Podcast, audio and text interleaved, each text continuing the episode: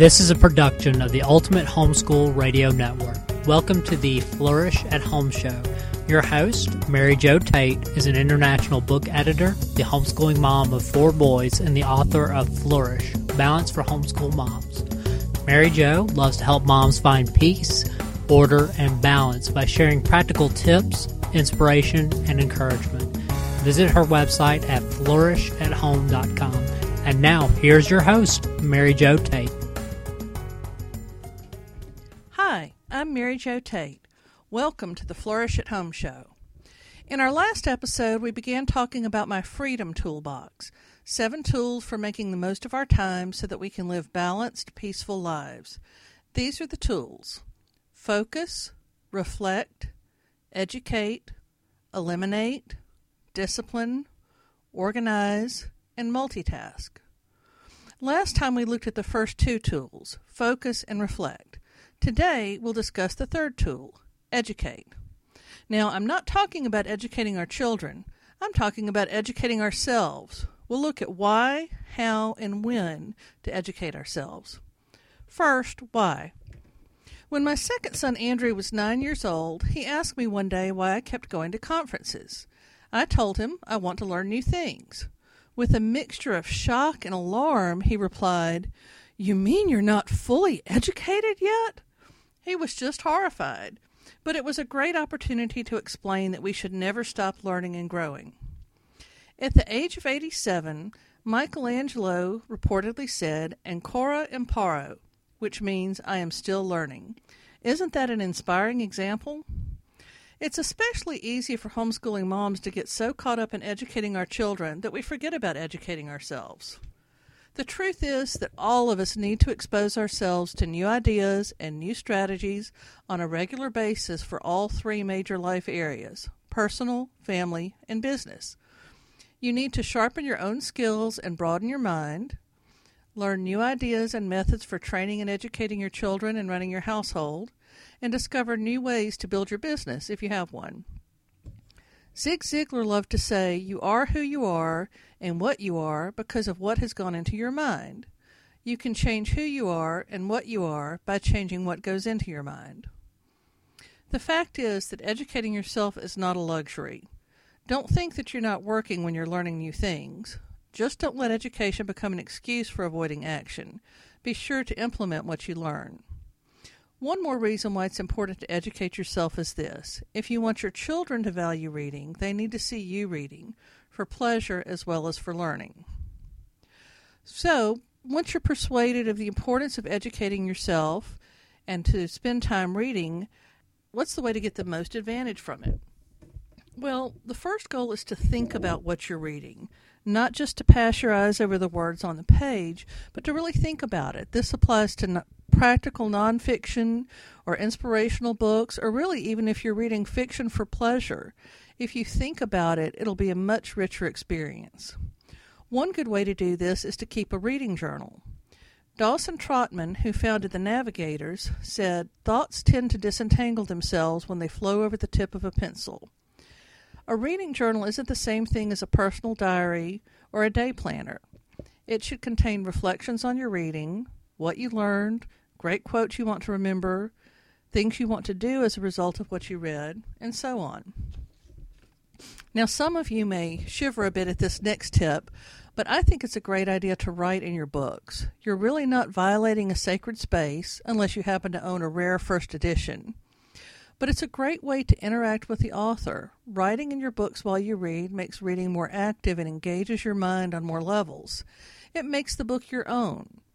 It helps you review it easily when you want to go back and see, oh, what was that that I read? What was that that I needed to remember? You can find it if you marked it. I find it nearly impossible to read without a pencil in hand. I'm so used to this habit. Well, what do you mark? I like to underline, put a star by, or bracket important passages. I often write captions or keywords at the tops of pages. I often argue with the author in the margin. That can be a lot of fun. You can create your own topical index in the front or back of the book. You can create a character list to keep track of characters in fiction. When you're reading an author like Dickens, who has about a bazillion characters, this is especially helpful. And you can mark favorite quotes that you want to come back to for inspiration or encouragement. If you want more tips on how to read thoughtfully and well, I highly recommend the book called How to Read a Book by Mortimer Adler and Charles Van Doren. And you can also find some more tips at my blog for book lovers, eclecticbibliophile.com. That's E C L E C T I C B I B L I O P H I L E, eclecticbibliophile.com. And while you're there, you can sign up for a free report with a list of my favorite books about choosing good books, as well as my top 10 recommendations for books about homeschooling. Well, writing in your books is all well and good if you own the books, but what about if it's a borrowed book or a library book? What I do is use an index card as a bookmark. Then I can make a list of pages to come back to and take notes. Sometimes I make the notes while I'm reading, but sometimes that slows me down. So, the markable index card as a bookmark is a great way to keep track when you don't want to mark the pages yourselves. And if you just can't bear to write in the books that you own, it works for those too. Now, it's useful to keep a record of what you've read and studied. What we read really has a profound impact on us, whether it's for education or entertainment, instruction or escape, it shapes who we are and who we become. Back in July of 1986, when I graduated from college, I began keeping a list of every single book that I read. I wish I had started doing it much sooner. I would love to remember the names of some of the books that were important to me in my childhood, and I can remember a lot of them, but there's more that I would love to know. But it's never too late to start. I've been keeping my list for almost 30 years now, and it's over 100 pages long. Yes, I read a lot. So, what do you record? If you want to keep a reading record, um, this is what I like to keep. I list the author, the title, and the date I completed the book. Now, I log them by the date completed because I usually have several books going at one time, and I might pick up a book, start it, set it aside, and come back to it much later. So, for me, the most useful date is when I actually completed reading the whole book. Now, there's a couple of different ways to do this. You can keep a lovely handwritten journal, maybe in a moleskin notebook or a journal that you design yourself that's very warm and personal and authentic. Another way is to keep it on the computer. Now, this is what I like to do. It's not quite as um, warm, but it does have the advantage of making it searchable and it's also portable. You can also make a note on the title pages of your books. I like to go on the title page and just write in the top right corner what date I completed it. So when I come back to it, I can remember, oh, yeah, I read this book a couple of years ago and it made a difference. And then maybe you read it again and you learn something new. A really good book, whether it's fiction or nonfiction, will have something new for you every time that you read it. I also suggest keeping a reading record for your children until they can keep it for themselves. This is not only part of documenting your homeschool, but it's just a great keepsake for them as well. Well, when can you read? Maybe you're thinking, oh, this sounds great, but how can I possibly find time to read when my life is already much too busy? I need less to do, not more. Well, I do understand that, but the fact is, we all make time for what's most important to us.